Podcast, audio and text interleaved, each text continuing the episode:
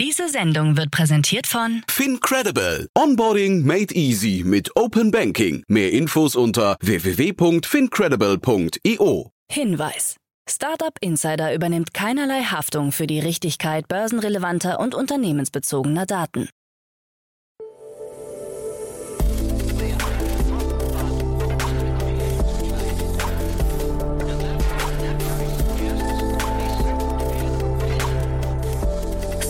Insider Daily. Morgen Update. Einen wunderschönen guten Morgen und herzlich willkommen zu Startup Insider Daily. Mein Name ist Jan Thomas. Heute ist Montag, der elfter April. Ja, und das sind heute unsere Themen.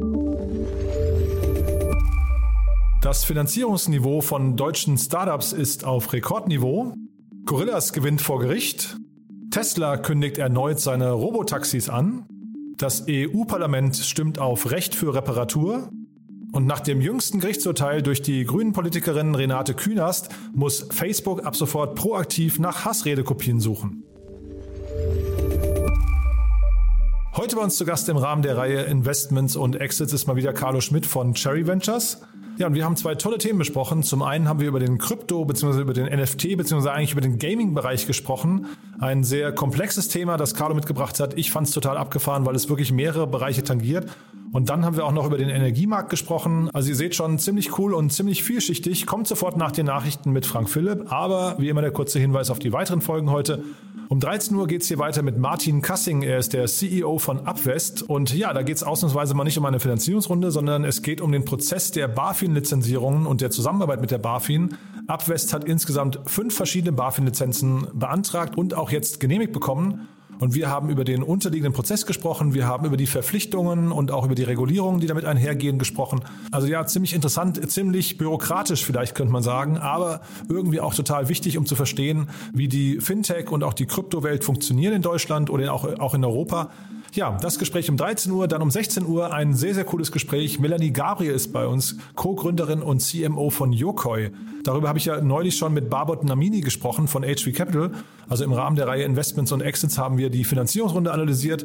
Dort sind gerade dreiundsiebzig Millionen Euro investiert worden von Sequoia Capital. Es geht auf den ersten Blick um einen Space, der so ein bisschen ähnlich ist wie der von Moss und von Spendesk und dann doch irgendwie ganz, ganz anders, muss ich sagen. Und ich fand es ein sehr, sehr cooles Gespräch. Melanie hat das super cool erklärt und hat auch erklärt, wie man als sehr junges Unternehmen, das Unternehmen ist ja gerade mal drei Jahre alt, dann Sequoia Capital auf sich aufmerksam und auch für sich gewinnen konnte. Ja, also ein sehr cooles Gespräch, das kommt nachher um sechzehn Uhr. Dementsprechend freut euch auf einen tollen Tag nachher. Jetzt kommen noch kurz die Verbraucherhinweise und dann, wie angekündigt, Frank Philipp mit den Nachrichten und danach dann Carlo Schmid von Cherry Ventures.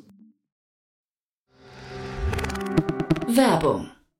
Hi, hier ist Nina, Content Managerin bei Startup Insider. Suchst du deine nächste große berufliche Herausforderung? Dann melde dich bei uns. Wir suchen aktiv nach neuen Teammitgliedern, die Startup Insider zum führenden Informationsmedium der deutschsprachigen Startup-Szene machen wollen. Aktuell suchen wir Sales Manager, Customer Success Manager, Finanzmanager sowie Werkstudenten in den Bereichen Sales, Product und Content. Aber auch wenn keine passende Stelle dabei ist, melde dich trotzdem bei uns. Wir suchen immer nach leidenschaftlichen Menschen, die mit Startup Insider Großes bewegen wollen. Also, um mehr zu erfahren und dich zu bewerben, geh jetzt ganz einfach auf startup insider punkt d e slash insider.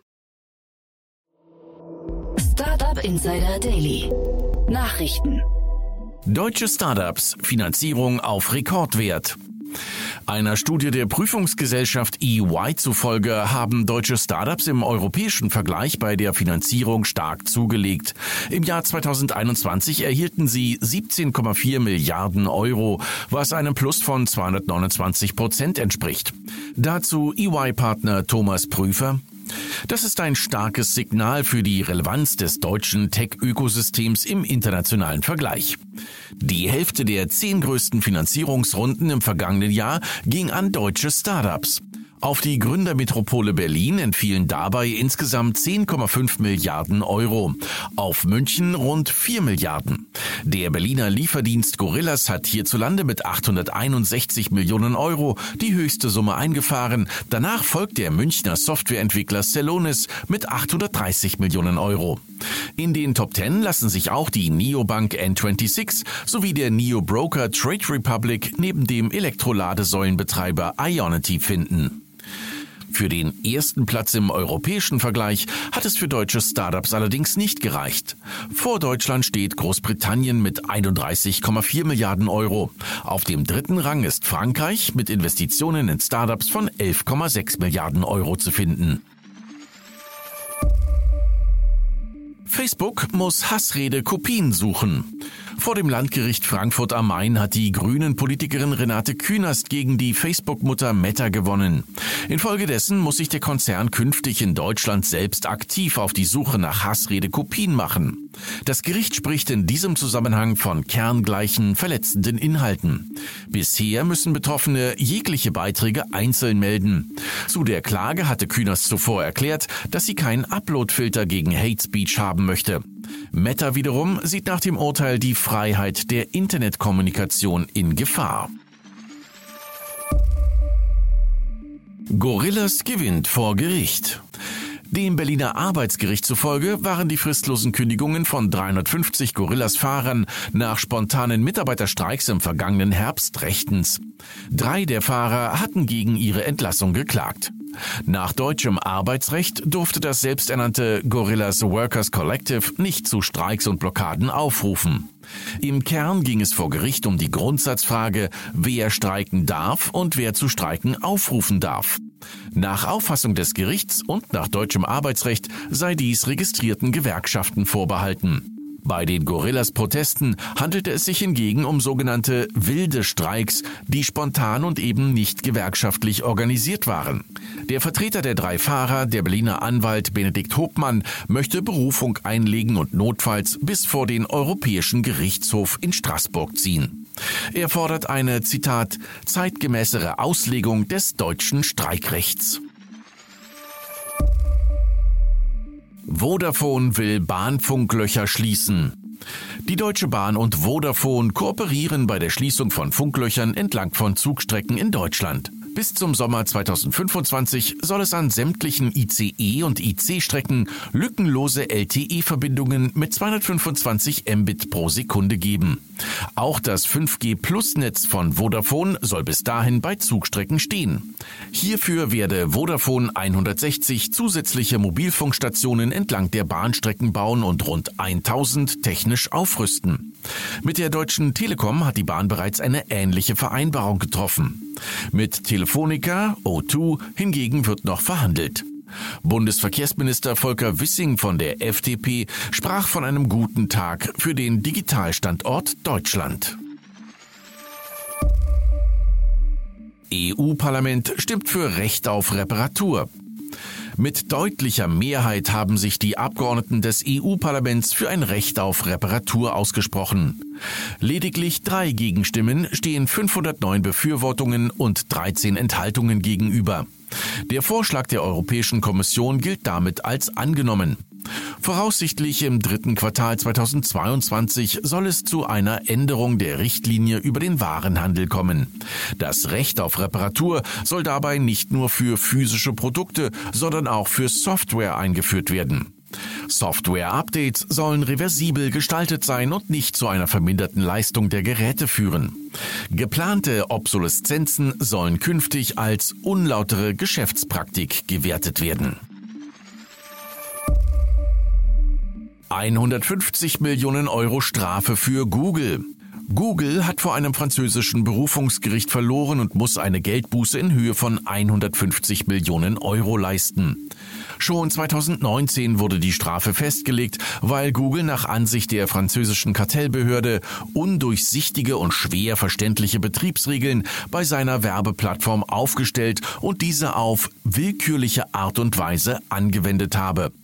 Google möchte nun nächste Schritte prüfen. Den Stein ins Rollen gebracht hatte das französische Unternehmen Gib Media, das seiner Auffassung nach von Google an der Anzeigenschaltung gehindert worden war. Google zufolge sollten Nutzer so vor zwielichtigen Abogebühren geschützt werden. Tesla kündigt erneut Robotertaxis an. Im Rahmen des sogenannten Tesla Cyber Rodeo, also der Eröffnung des neuen Tesla-Werks in Texas, hat Firmenchef Elon Musk mehrere Ankündigungen gemacht. Zum einen werde das Unternehmen selbstfahrende und futuristisch aussehende Taxis produzieren. Diese sollen vollständig selbstfahrend sein und in hohen Stückzahlen produziert werden. Weitere Details dazu verriet er nicht. Eine sehr ähnliche Ankündigung hatte Musk bereits zweitausendneunzehn gemacht. In einigen U S-Regionen sollten demnach bereits im Jahr zweitausendzwanzig erste Robotertaxis unterwegs sein. Im Januar dieses Jahres hatte Musk dann öffentlich verkündet, er wäre schockiert, wenn es Tesla nicht gelinge, autonomes Fahren anzubieten, das sicherer sei als ein Mensch am Steuer. Ab dem kommenden Jahr soll auch der kürzlich vorgestellte humanoide Roboter Optimus gefertigt werden. Der knapp ein Meter siebenundsiebzig große Roboter, der ebenfalls auf Teslas Autopilot-Technologie basiert, soll den Menschen unterschiedliche Arbeiten abnehmen und selbstständig gefährliche und sich wiederholende und auch langweilige Aufgaben ausführen können. Zudem werde man mit der Produktion des Cybertrucks beginnen. Spotify testet TikTok-ähnlichen Feed. Der Musikstreaming-Dienst Spotify wandert offiziell auf TikToks Spuren und hat seinen Discovery-Feed in die Beta-Phase übergeben. Es handelt sich hierbei um eine einfache Möglichkeit, neue Künstler und Songs durch einen vertikal angepassten Feed mit visuellen Canvas-Loops zu finden. Spotify bietet über den Feed bis zu fünfzehn neue Empfehlungen pro Tag an. Marktbeobachter sehen hierin den Versuch Spotifys, jüngere Hörer zu umwerben. Der Beta-Test der Funktion ist zunächst noch auf Android- und iOS-Nutzer in Australien, Kanada, Irland, Neuseeland und das Vereinigte Königreich beschränkt. Ob und wann die Beta-Phase auf andere Länder ausgeweitet wird, ist unklar. Augmented Reality bei Gen Z beliebt. Laut des aktuellen Gen Z-Reports von Snapchat erwarten die Mitglieder der Gen Z, also die derzeit dreizehn- bis vierundzwanzigjährigen, immer neue immersive Erlebnisse. Der Report beschreibt sie als vorausschauende Trendsetter, für die moderne Technologien wie zum Beispiel Augmented Reality zur Selbstverständlichkeit geworden sind. So seien beispielsweise achtzig Prozent der befragten User daran interessiert, A R beim Online-Shopping zu benutzen. Fast ebenso viele würden die Technologie gerne einsetzen, um Kleidung oder Make-up anzuprobieren. Auch würde die Gen Z A R zum Gaming, zur Verbesserung ihrer Unterhaltungserlebnisse und zum Erlernen neuer Fähigkeiten nutzen. Dass Snapchat diese Studienergebnisse kommuniziert, wundert hingegen nicht. Schließlich gehört ein großer Teil der etwa dreizehn Millionen Snapchat-Nutzer der zwischen neunzehnhundertfünfundneunzig und zweitausendzehn geborenen Gen Z an. Startup Insider Daily. Kurznachrichten. Dank des sogenannten digitalen Notariats soll es ab August dieses Jahres in Deutschland möglich sein, eine GmbH online zu gründen. Für die Anmeldung zum Handelsregister und für bestimmte Beglaubigungen soll der persönliche Besuch beim Notar entfallen können. Der Medienkonzern Axel Springer hat seinen Vorstand erweitert. Neu in das Gremium kommen die Managerin Ulrike Handel, die ab ersten Mai das nationale Mediengeschäft mit den Marken Bild und Welt verantworten wird, sowie Nidal Salah Eldin, die ab ersten Juli den neuen Bereich Talent and Culture verantworten wird. Das bisherige Vorstandsmitglied Stefanie Kasper verlässt das Unternehmen zum einunddreißigsten Juli. G D Logistics hat in Shanghai mit dem Einsatz autonomer Lieferroboter begonnen, um während des Corona-Lockdowns die kontaktlose Zustellung auf der letzten Meile für bestimmte abgesperrte Stadtteile zu ermöglichen. Der eingesetzte Roboter kann bis zu hundert Kilogramm an Waren laden und bewegt sich mit Hilfe von K I-Technologie und mehreren Sensoren. Nachdem Elon Musk unlängst erst fast dreiundsiebzig Komma fünf Millionen Aktien von Twitter gekauft hat und mit einem Anteil von neun Komma zwei Prozent nun der größte Aktionär von Twitter ist, hat er einen provokanten Tweet publiziert. Stirbt Twitter, so seine Frage. Zur Begründung verwies er auf Nutzer wie Barack Obama, Justin Bieber, Rihanna oder Cristiano Ronaldo, die viele Follower haben, aber nur selten Tweets absetzen. Einer umfangreichen Langzeitstudie der Oxford University zufolge gibt es keinen erkennbaren Zusammenhang zwischen Handys und Gehirntumoren. Die von Smartphones abgegebene Strahlung sei nicht dafür verantwortlich, dass Tumore häufiger entstehen. Grundlage der Studie sind die Daten aus der fortlaufenden U K Million Woman Study, an der jede vierte britische Frau teilgenommen hat, die zwischen neunzehnhundertfünfunddreißig und neunzehnhundertfünfzig geboren wurde. Und das waren die Startup Insider Daily Nachrichten vom Montag, den elften April zweitausendzweiundzwanzig. Startup Insider Daily. Investments und Exits. Ja, ich freue mich, Carlo Schmid ist wieder hier von Cherry Ventures. Hallo Carlo. Hallo Jan. Ich freue mich sehr, dass du da bist und ja, ich also, auch. Ja, wird ein cooles Gespräch. Ich kenne ja die Themen schon, äh, sehr, sehr interessant finde ich. Ähm, wir können fast die Brücke äh, schlagen, aber vielleicht fangen wir trotzdem mal mit Cherry Ventures an. Ein paar Sätze zu euch, dass äh, jeder, der euch noch nicht, was ja eigentlich fast nicht sein kann in der Szene, aber wer euch noch nicht kennt, äh, euch jetzt kurz kennenlernt. Ja, gerne. Also wir sind ein Frühphaseninvestor mit Sitz in Berlin, investieren aber in ganz Europa, haben keinen besonderen äh, Industriefokus, machen grundsätzlich alle Themen, aber haben uns äh, quasi auf die Seed- und die Pre-Seed-Runden äh, spezialisiert. Äh, das heißt, je früher, desto besser in dem Sinne. Und wir helfen dann Unternehmern und Unternehmerinnen in dieser frühesten Phase äh, gemeinsam die Company äh, mit aufzubauen, mit unseren strategischen Ressourcen, die wir hier im Fonds haben und helfen ihnen dann eben frühzeitig die richtige Entscheidung zu treffen und ihnen dann auch so den Weg Richtung Wachstum, Series A und darüber hinaus zu, zu ermöglichen. Dann also als unvorbereitete Frage, was sind denn so frühe Entscheidungen, wo man, wo man als Startup viel falsch oder richtig machen kann? Das fängt tatsächlich schon in der Auswahl der Investoren an. Wir haben, das hat sich in den letzten sechs Jahren, seit ich jetzt auch in der Industrie bin, Gott sei Dank etwas reduziert, aber ich erinnere mich noch gut an den Start. Da gab es oftmals die ersten Runden, Angel-Runden. Das ist oftmals ja schon viel Geld für viele Gründer und Gründerinnen, wenn jemand bereit ist, zweihunderttausend, zweihundertfünfzigtausend Euro zu investieren. Und was dann passiert ist, dass sie dann bereit sind, fünfzig Prozent, sechzig Prozent, äh, aber auch schon dreißig Prozent sind in der Regel zu viel Equity, was rausgeht. Das heißt, äh, das Cap-Table-Management vom ersten Tag ist eigentlich extrem wichtig, weil äh, es gibt in den seltensten Fällen einen Weg zurück. Und wir sehen da leider ähm, oftmals äh, ja, nicht mehr ideale äh, Cap-Tables, was insofern, und das ist vielleicht nur zur Erläuterung, ähm, was insofern ein Problem ist, als dass die Incentivierung natürlich mit jeder Runde ähm, ein, auf der Gründerseite oder Gründerinnenseite ein Stück weit runtergeht. Heißt, sie müsst ja immer in jeder Runde bestimmte Ab- äh, Anteile abgeben. Und wenn die, wenn es dann in der Firma nicht so läuft wie gewünscht, und das passiert dann doch in der Regel häufiger, ähm, dann wollen wir sicherstellen, dass das Team halt genügend incentiviert ist, auch durch diese Phasen gut durchzukommen. Und wenn man halt noch vor der Seed-Runde oder wenn nur vor der Seed-Runde das Gründerteam nur vierzig, dreißig Prozent am Ende hält und wir so unsere normale Dilution für die Seed, Series A, Series B einkalkulieren, dann sehen wir halt da nicht genügend Incentivierung auf, auf Gründer, Gründerinnenseite. Insofern, das ist ein sehr konkretes Beispiel, was von Tag eins an äh, schief läuft oder schief laufen kann. Ähm, sag mal, und heißt das dann aber, ihr habt auch schon äh, Cap-Tables oder Gründern abgesagt, weil der Cap-Table nicht funktioniert hat?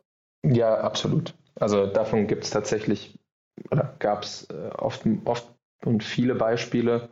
Ähm, und umso mehr sehen wir es eigentlich auch als unsere Pflicht, äh, darauf hinzuweisen und ähm, Teams äh, frühzeitig äh, da ein, ein Gefühl zu geben, ähm, was, was man machen soll und was man eben nicht machen soll. Ich habe, was ich aber vorhin schon gesagt habe, ähm, es, da hat sich die Industrie Gott sei Dank äh, in die richtige Richtung entwickelt und solche Cap-Tables sehen wir immer weniger, ähm, aber das vielleicht dann nochmal als äh, Anführungszeichen Warnung für äh, deine Hörer da draußen. Ähm, ja, äh, auch wenn es sich viel, für, äh, wenn es sich wie viel Geld anfühlt, bedeutet es nicht automatisch, dass man die Hälfte seiner äh, Firma von vornherein äh, abgeben will. Vielleicht als Richtgröße hier nur noch, wir sagen eigentlich immer so in diesen Pre-Seed-Seed-Runden, so eine gesunde, so eine gesunde Dilution liegt so bei zwanzig, fünfundzwanzig Prozent.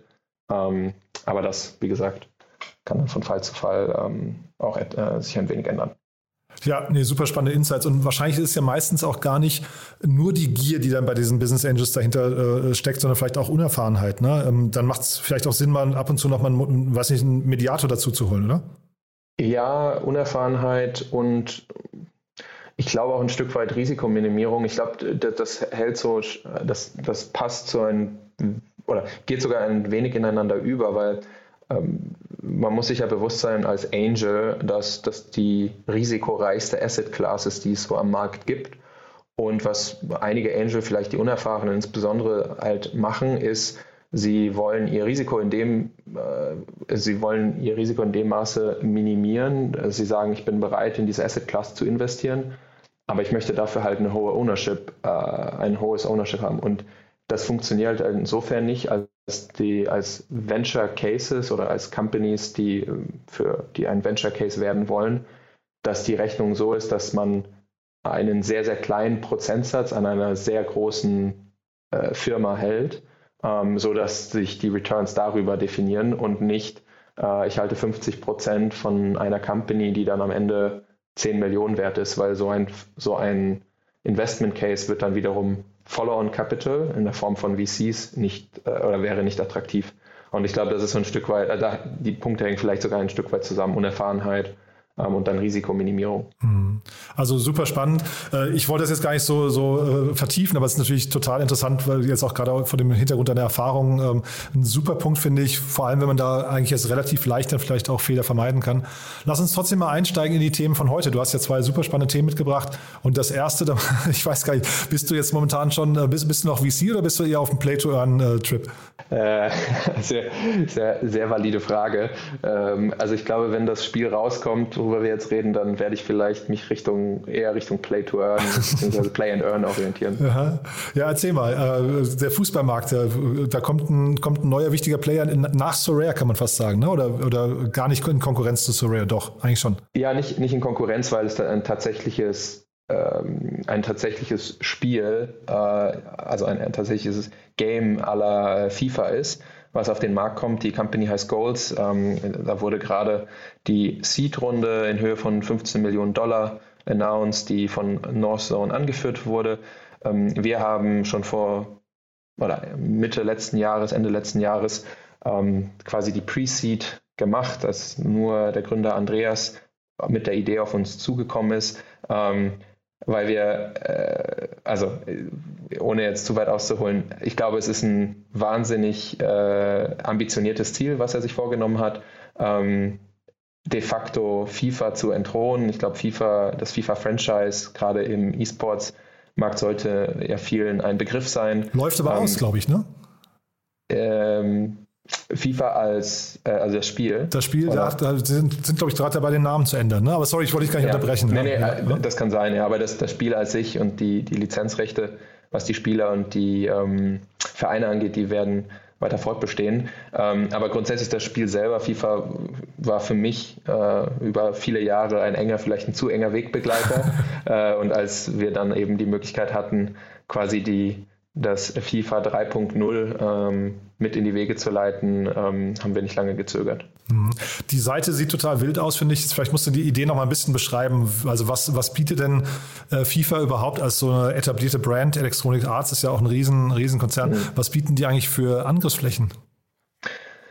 Ja, also in, in erster Linie, ähm, dass in diesem Markt selber nicht viel Innovation stattgefunden hat. Und das liegt halt in erster Linie daran, dass FIFA ein extrem starkes Brand aufgebaut hat. Ich glaube, die einzigen, die sich mal an einem Konkurrenzprodukt versucht haben, äh, war Konami mit Pro Evolution Soccer. Das hat ja auch weiterhin Bestand, aber nach einer kurzen Hochphase haben sie jetzt auch in den letzten Jahren wieder ein Stück weit ähm, an Boden verloren.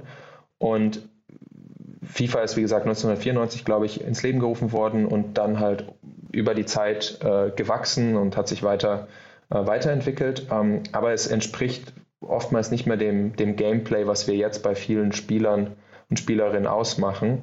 Ähm, also natives Multiplayer, äh, also natives Multiplayer-Erlebnis, was plattformübergreifend auch stattfinden kann. Jetzt nicht nur, ich schiebe eine, äh, eine C D in meine PlayStation oder meine Xbox, sondern ich möchte unabhängig von der Hardware sozusagen mit meinen Freunden spielen, dasselbe Spiel spielen, gegeneinander spielen und auch gegenseitig äh, uns sozusagen ähm, im Wettbewerb äh, versuchen.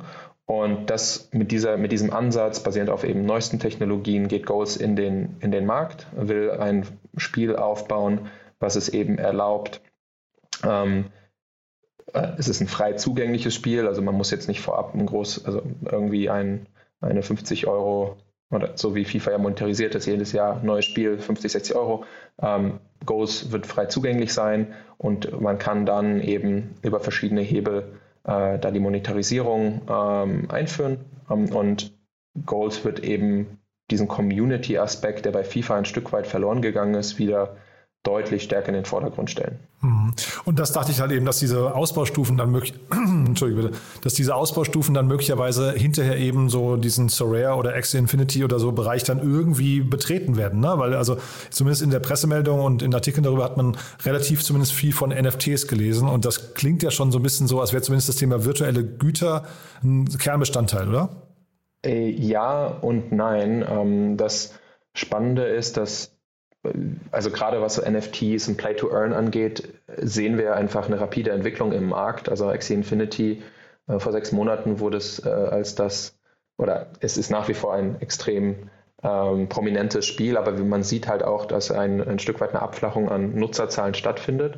Ähm, und ich glaube, was äh, Goals, äh, was man davon lernen kann, oder man muss sich überlegen, was kann man daraus lernen, und Goals sieht halt einen Ansatz, dass es nicht dieses Play-to-Earn-Modell de facto verfolgt oder das so die einzige Barriere ist, sondern es ist eher Richtung Play-and-Earn. Also wenn jemand einfach das Spiel spielen will, dann kann er spielen und muss dafür nicht ein N F T besitzen. Aber es wird sich, und das ist halt die Überlegung, auch sehr schnell ein, eine Speerspitze aus der Community herauskristallisieren, die bereit sind, da zu investieren, die ihre eigenen Teams weiterentwickeln wollen, ihre Spieler ausrüsten wollen, und über quasi den direkten Vergleich des Wettbewerbs dann eben auch Tokens ähm, erwirtschaften können, die sie dann wieder verkaufen können. Also es wird eine Komponente haben, aber es wird nicht dieses sehr, ja, also es wird nicht Play-to-Earn-only sein. Jetzt musst du mich trotzdem mal durchführen. Du hast vorhin gesagt, Pre-Seed seid ihr reingegangen, es gab nur den Gründer und die Idee. Das klingt so nach PowerPoint-Level. Ne? Ähm, mhm. äh, wie geht ihr denn bei sowas dann vor? Also welche Checks setzt ihr, dass ihr, also ne, Checkmarks, dass ihr sagt, äh, da investieren wir jetzt? Also woran, woran macht ihr das fest? Also ich habe gesehen, es ist ein sehr starker Gründer, glaube ich. Ne? Ja, ja, nee, sehr, sehr gute Frage und sehr relevante Frage. Ähm, am Ende hat, haben wir in dieser sehr, sehr frühen Phase nicht, nicht viel, auf das wir sozusagen bauen können, abgesehen vom Gründer oder der Gründerin. Und in dem Fall schauen wir uns dann den Gründer, die Gründerin an und eben auch, was für eine Idee, was für eine Vision sie, sie verfolgen. Und wenn das äh, passt oder wenn wir da einfach eine sehr, sehr hohe Übereinstimmung sehen, wie es jetzt hier in dem Fall von Andreas und Goals der Fall ist, ähm, dann sind wir bereit, da auch in diesem frühesten Stadium ähm, ein, ein Ticket zu schreiben. Äh, Andreas war früher, äh, hat seine Karriere oder war professioneller Counter-Strike-Spieler, kennt die E-Sports-Community in- und auswendig, war Unternehmer, Webentwickler, auch Videospielentwickler und eben auch Investor. Das heißt, er ist extrem gut vernetzt in der Industrie, kennt sich in vielen Facetten, die, die, die den Erfolg von Goals ausmachen werden, extrem gut aus, weiß die richtigen Leute in, der, in dieser frühesten Phase für seine Vision zu begeistern und zu gewinnen. Ähm, auch ein sehr wichtiger Faktor, wenn wir in dieser frühen Phase äh, investieren. Wie gut ist der oder die Gründerin dabei, ein Team um sich herum aufzubauen? Und das waren alles Faktoren, die bei ihnen gegeben waren, weswegen wir da ähm, ja, nicht lange überlegen mussten und äh, auch so eine Vision, ähm, nicht nur, weil ich es mir wünsche, dann ein neues FIFA zu haben, sondern äh, tatsächlich, weil wir einfach da eine große Markt-Opportunity sehen. Hm. Nee, ich finde das, ich finde das total nachvollziehbar, ähm, was du gerade beschreibst. Es ist halt trotzdem so, ähm, also vielleicht kannst du nochmal beschreiben, wie ihr euch dann reingrabt in so ein Thema, wie viel Zeit ihr investiert, weil also ihr müsstet ja jetzt auch entscheiden, dass ihr Ressourcen da drauf packt. Ihr seid ja jetzt in dem Markt nicht zwangsläufig zu Hause, auch wenn du jetzt, das klingt so durch, jetzt hättest du eine große Affinität, aber das alleine langt ja wahrscheinlich jetzt nicht, um zu sagen, man, man widmet jetzt hier irgendwie mehrere Wochen so einer Markt-Due Diligence und guckt sich mal den Markt an, oder? Nein, also ähm, ja und nein. Ähm, wir haben ja bei uns, bei Cherry haben wir bestimmte Investment-Schwerpunkte. Ähm, wir sind zwar industrieagnostisch unterwegs, aber wir haben, wie gesagt, bestimmte Industrieschwerpunkte. Mein Kollege Matteo Ähm, kommt aus der Gaming-Industrie, hat sich da schon äh, lange mit beschäftigt, kennt sich da sehr gut aus, kennt die richtigen Leute ähm, und hat dann gemeinsam mit Sophia, unserer Partnerin in Stockholm, ähm, die Andreas persönlich kannte, auch schon für, für über mehrere Jahre, ähm, haben einfach dann den Prozess äh, geführt, das Ganze sich äh, im Detail angeschaut, mit Industrieexperten gesprochen, was muss, an was muss man glauben, dass so eine Vision auch äh, Realität werden kann, wie realistisch und unrealistisch ist es, und basierend auf diesen Datenpunkten äh, kann man dann auch in einem Zeitraum von wenigen Wochen eine Entscheidung fällen. Hm, super spannend. Und jetzt ist Northzone noch mit eingestiegen, ne? Ähm, also ist das von der Rundengröße her, das ist wahrscheinlich jetzt gerade nicht mehr euer Sweet Spot, ne? Die, die Größe der Runde, oder? Nee, nicht mehr. Also das wäre, das, das, da war jetzt Northzone maßgeblich im Lead. Dadurch, dass wir eben in der Runde davor gegeben sind, haben wir jetzt auch natürlich mitinvestiert und weiter investiert. Ähm, aber wir haben quasi... Ja, also es wäre jetzt nichts, wo wir sagen, ähm, aufgrund der Rundengröße, äh, dass wir da jetzt den Lead machen wollen würden. Und jetzt habe ich gelesen, dreißig weitere Spieleentwickler, Veröffentlichungen bis Ende zweitausendzweiundzwanzig. Das heißt, es ist jetzt gar nicht mehr so weit weg, ja? Ja, also die, ähm, die ich glaube, den, den Piloten sozusagen will Andreas schon im Sommer äh, launchen. Ähm, ich hoffe, wir als Investoren dürfen da einen Sneak Peek bekommen und dürfen da schon mal äh, testen. Also ich würde mich zumindest zur Verfügung stellen. Und ich glaube, der offizielle Launch ist dann aber auch erst für zweitausenddreiundzwanzig äh, geplant, dass es dann wirklich ausgerollt wird. Ich meine, das muss man einfach hier auch noch sagen, es ist nach wie vor früh, das Team wird aufgebaut, die haben jetzt schon so die ersten, ähm, die, die Entwicklung läuft auf Hochtouren, aber man darf, glaube ich, auch nicht die Komplexität des Spiels unterschätzen. Und auch wenn es sicher nicht die FIFA Experience werden soll, ganz bewusst, wenn es darum geht, wie realistisch ist das jetzt zu einem echten Fußballspiel, ähm, weil Goals da, glaube ich, andere Schwerpunkte verfolgt, ähm, wird es trotzdem, oder muss das Spiel natürlich grundsätzlich funktionieren. Und insofern, ähm, da kann man sich auf jeden Fall drauf freuen und kann man gespannt sein, was da noch kommt. Total. Und dann vielleicht nochmal eine generelle Frage, ähm, dein Marktblick, äh, zieht ihr eine Trennlinie zwischen äh, Games und, und äh, Startups? Also ist das für euch, gibt es da noch eine Trennlinie oder sieht man gerade diese beiden Bereiche immer mehr aufeinander zugehen? Hm, das ist eine sehr gute Frage. Ähm, also wenn man sich so das,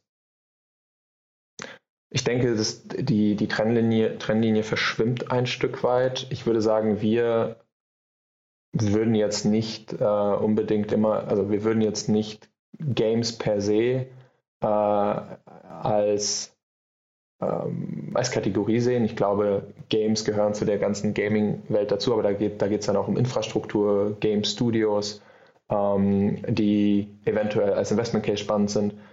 Wenn sich dann eben so ein Case herauskristallisiert, dann, wie gesagt, dann nehmen wir natürlich oder wollen wir auch das Risiko mit, äh, mit aufnehmen. Ich glaube, bei FIFA ist das jetzt auch einfach ein sehr äh, spezielles, oder Fußball an sich ist halt ein sehr, sehr dankbarer Markt, um einfach so ein Spiel ähm, auch anzugehen oder in so ein Spiel zu investieren. Man darf halt nicht vergessen, dass es einfach sehr volatil sein kann. Also so ein Spiel äh, ist so hit-driven und viele Game-Studios äh, spielen ja zehn, fünfzehn, zwanzig Spiele raus und irgendeins äh, äh, wird dann am Ende äh, von der breiten Masse angenommen. Ähm, ja, hoffentlich. Und hier ist es aber einfach so, dass wir wissen, okay, dieser Markt, äh, ich glaube, es gibt drei, dreieinhalb Milliarden Fußballfans auf der Welt.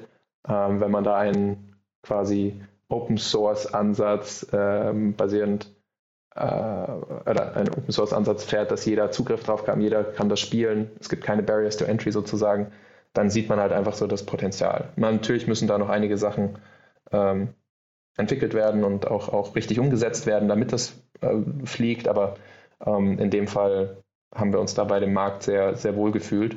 Ähm, aber es ist, es ist auf jeden Fall eine Trennlinie, die immer weiter, immer weiter verschwimmt, ja. Ja, ich habe auch jetzt gar nicht im Vorfeld geguckt, wie viel äh, Umsatz FIFA im, sagen wir, äh, in seiner ganzen Lebenszeit irgendwie schon, also die, die, die FIFA-Brand im, im, äh, im Gaming-Bereich erwirtschaftet, äh, erwirtschaftet hat, waren wahrscheinlich irgendwie, ich, ich vermute mal, jedes dieser Spiele, wenn es rauskommt, äh, macht mindestens eine Milliarde Umsatz, ne? Aber ja, ich glaube, eine Zahl, die ich mal gefunden, oder die wir gefunden haben und, und so auch, E A hat dann irgendwann aufgehört, die, die, die direkt genauen Zahlen zu reporten, aber zwanzig achtzehn waren sie bei, glaube ich, so zwei Komma fünf Milliarden Wahnsinn. Äh, Umsatz ja. FIFA, ja. Ja, also echt, echt beeindruckend. Ja, ich bin gespannt, wie es weitergeht. Dann äh, ja. wir halten mal die Augen offen und wenn es hier die Sneak Preview gibt, sag gerne Bescheid, da gucke ich auch gerne mit drauf. Ja, sehr gerne. Cool. Du hast trotzdem noch ein zweites Thema mitgebracht, das wir noch mal kurz besprechen wollen, glaube ich, ne?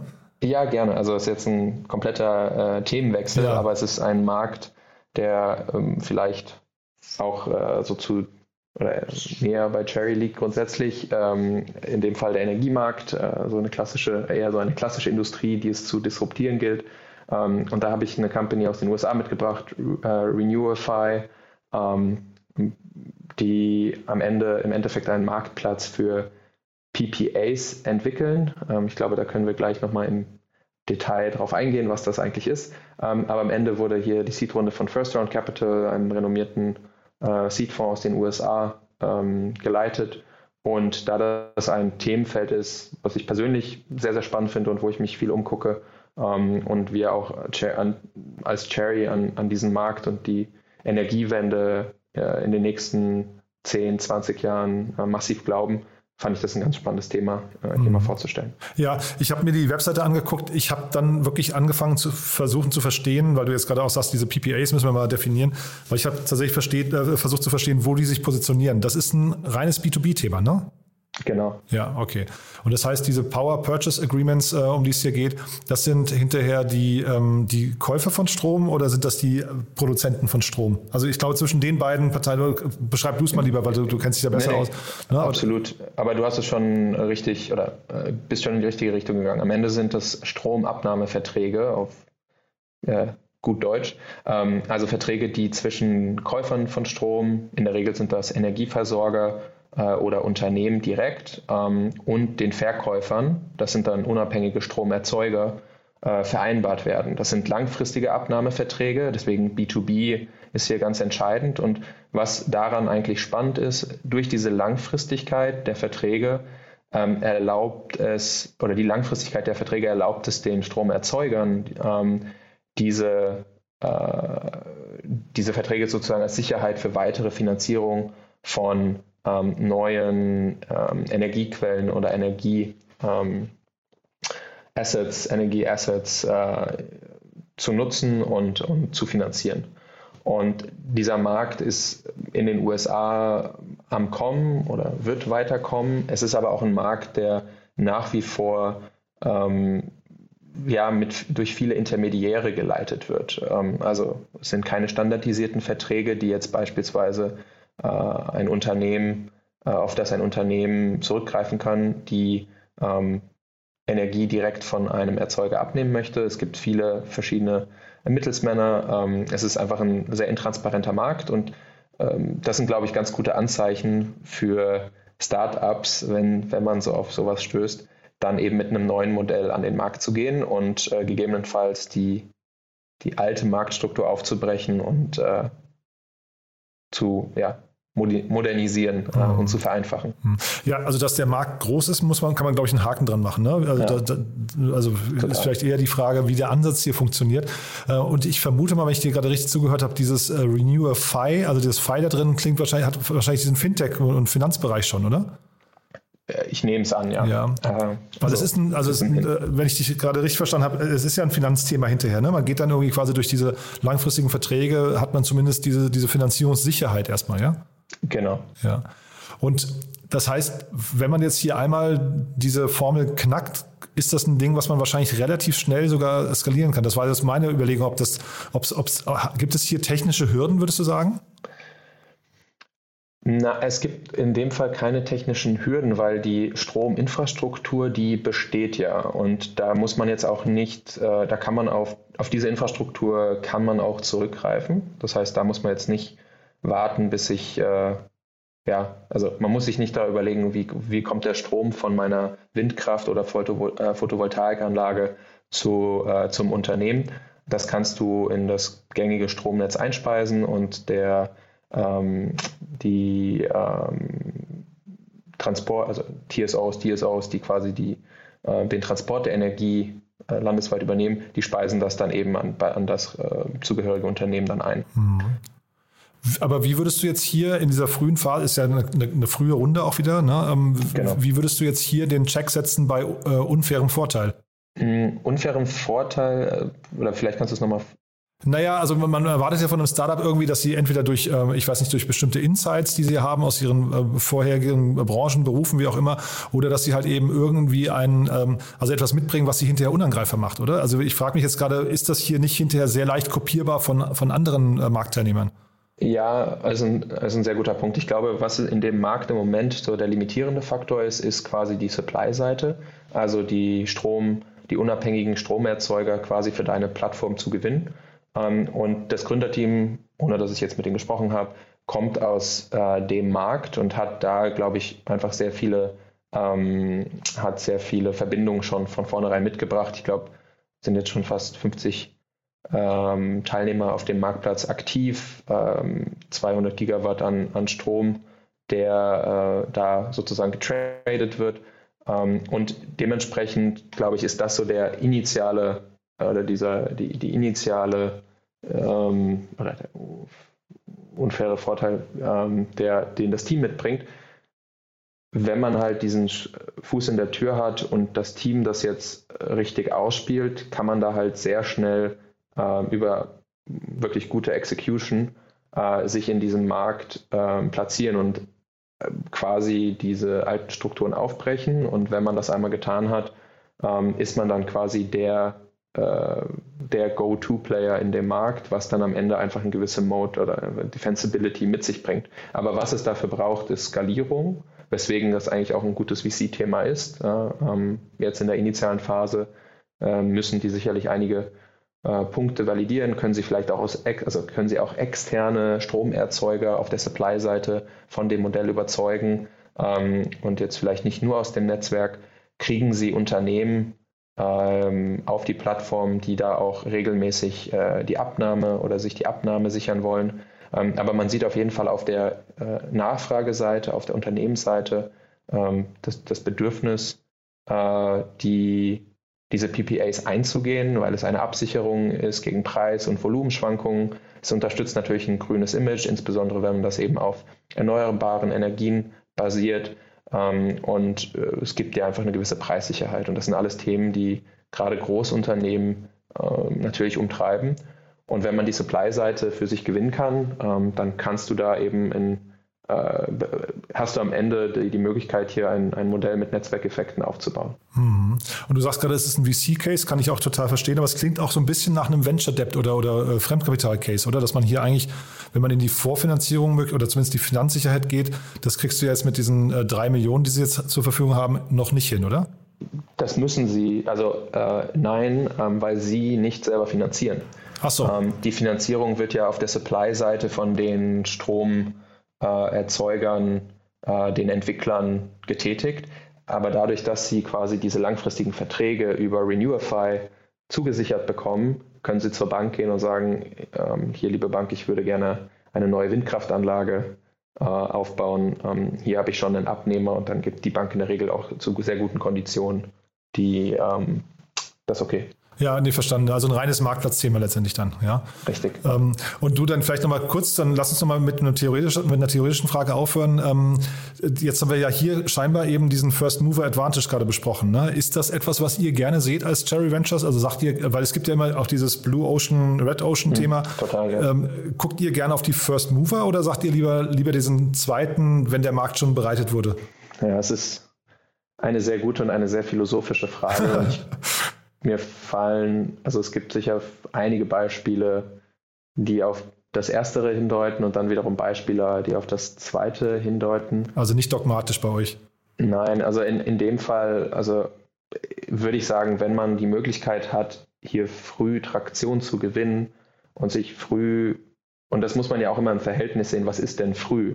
Also Renewify mit drei Millionen Seed-Finanzierung, hätte ich jetzt Bauchschmerzen aufgrund der Marktgröße hier in ein in einen zweiten Player zu investieren? Nein, weil am Ende entscheidet sich ja über die Zeit äh, oder entscheidet das Team, äh, die Execution, das Hiring über den Erfolg und Misserfolg eines Unternehmens, und ähm, die, die Defensibility, die wird erst in einer deutlich späteren Phase wirklich zum Tragen kommen, wenn das Unternehmen einfach äh, also eine Größe erreicht, die ähm, äh, ja eine Größe erreicht, äh, wo so diese, diese Frühphase natürlich überwunden wurde. Und es ist jetzt keine Antwort, wo ich sage, okay, ja, äh, grundsätzlich immer First Mover ist besser. Es gibt auch Beispiele, wo die First Mover sehr viel Market Education machen mussten oder machen müssen, weil der Markt dann anscheinend noch nicht dafür bereit ist. Und äh, dann bist du als Second Mover oftmals äh, schneller dran. Ähm, also insofern eine, eine sehr gute Frage, ähm, aber das lässt sich meiner Meinung nach nicht ganz so pauschalisieren. Ja, aber wahrscheinlich kann man zumindest sagen, dass ein Second Mover kann es sich nicht erlauben, mit einem schlechten Team anzutreten, oder? Das grundsätzlich nicht, ja. Carlo, du, dann würde ich mal sagen, bis hierher. Oder haben wir was Wichtiges vergessen zu den ganzen Themen? Äh, nicht, nee, ich glaube, wir haben alles, alles Wichtige gesagt. Ja, und noch darüber hinaus. Es war ja wirklich sehr, sehr viel Wissen heute drin. Also vielen Dank, dass du das auch geteilt hast. Dann ganz lieben Dank und bis zum nächsten Mal, ja? Bis dahin. Vielen Dank, Jan. Werbung. Hi, hier ist Paul, Product Manager bei Startup Insider. Willst du wissen, welche Startups aus Hamburg, Mannheim oder vielleicht auch Bielefeld sich mit künstlicher Intelligenz beschäftigen? Oder wie zum Beispiel das Portfolio von Earlybird oder H V Capital aussieht? Entdecke all das und noch viel mehr auf unserer Plattform. Kostenlos und ohne Begrenzungen. Unsere Datenbank umfasst über zwanzigtausend Profile aller relevanten Startups, Investoren und Personen, die darauf warten, von dir entdeckt zu werden. Also, wenn ich dein Interesse geweckt habe, schau einfach mal auf unserer Plattform vorbei unter startupinsider.de slash insider. Startup Insider Daily, der tägliche Nachrichtenpodcast der deutschen Startup-Szene. Das war Carlo Schmid von Cherry Ventures. Ich hoffe, ich habe nicht zu viel versprochen. Ich fand es super interessant, habt ihr wahrscheinlich gemerkt. Und vor allem fand ich super, dass Carlo links und rechts noch so ein paar ja wirklich sehr wertvolle Erklärungen abgegeben hat. Der Blick der V Cs, wir, wir machen das Ganze hier, damit man lernen kann. Ich glaube, da war heute wieder richtig viel dabei. Deswegen vielen Dank, Carlo. Vielen Dank auch an euch fürs Zuhören. Und wie immer auch vielen Dank, wenn ihr das weiterempfehlt an Menschen, die uns noch nicht kennen. Wir freuen uns ja, wie schon so oft erzählt, immer über neue Hörerinnen und Hörer, die uns noch nicht kennen. Dafür schon mal vielen Dank an euch. Und ansonsten freue ich mich, wenn wir uns nachher wieder hören. Um dreizehn Uhr mit Martin Kassing, dem C E O von Abwest. Da geht es um das Thema BaFin-Lizenzen und das Zusammenspiel mit der BaFin. Und dann um sechzehn Uhr nicht verpassen, Melanie Gabriel, die Co-Gründerin und C M O von Yokoy. Und da sprechen wir über die achtzig Millionen Dollar Runde, respektive dreiundsiebzig Millionen Euro, die gerade von Sequoia Capital in das Unternehmen aus der Schweiz, das in einem Bereich unterwegs ist, der so ein bisschen, wie gesagt, klingt wie, wie Moss und Spendesk und dann doch irgendwie ganz anders ist. Also sehr viel künstliche Intelligenz dabei und auch, ja, ich fand es einfach eine richtig coole Geschichte. Lasst euch das nicht entgehen, das kommt nachher um sechzehn Uhr. Dementsprechend bleibt mir nur, euch einen wunderschönen Tag zu wünschen und ja, hoffentlich bis nachher. Ciao, ciao. Diese Sendung wurde präsentiert von FinCredible. Onboarding made easy mit Open Banking. Mehr Infos unter w w w Punkt fincredible Punkt i o.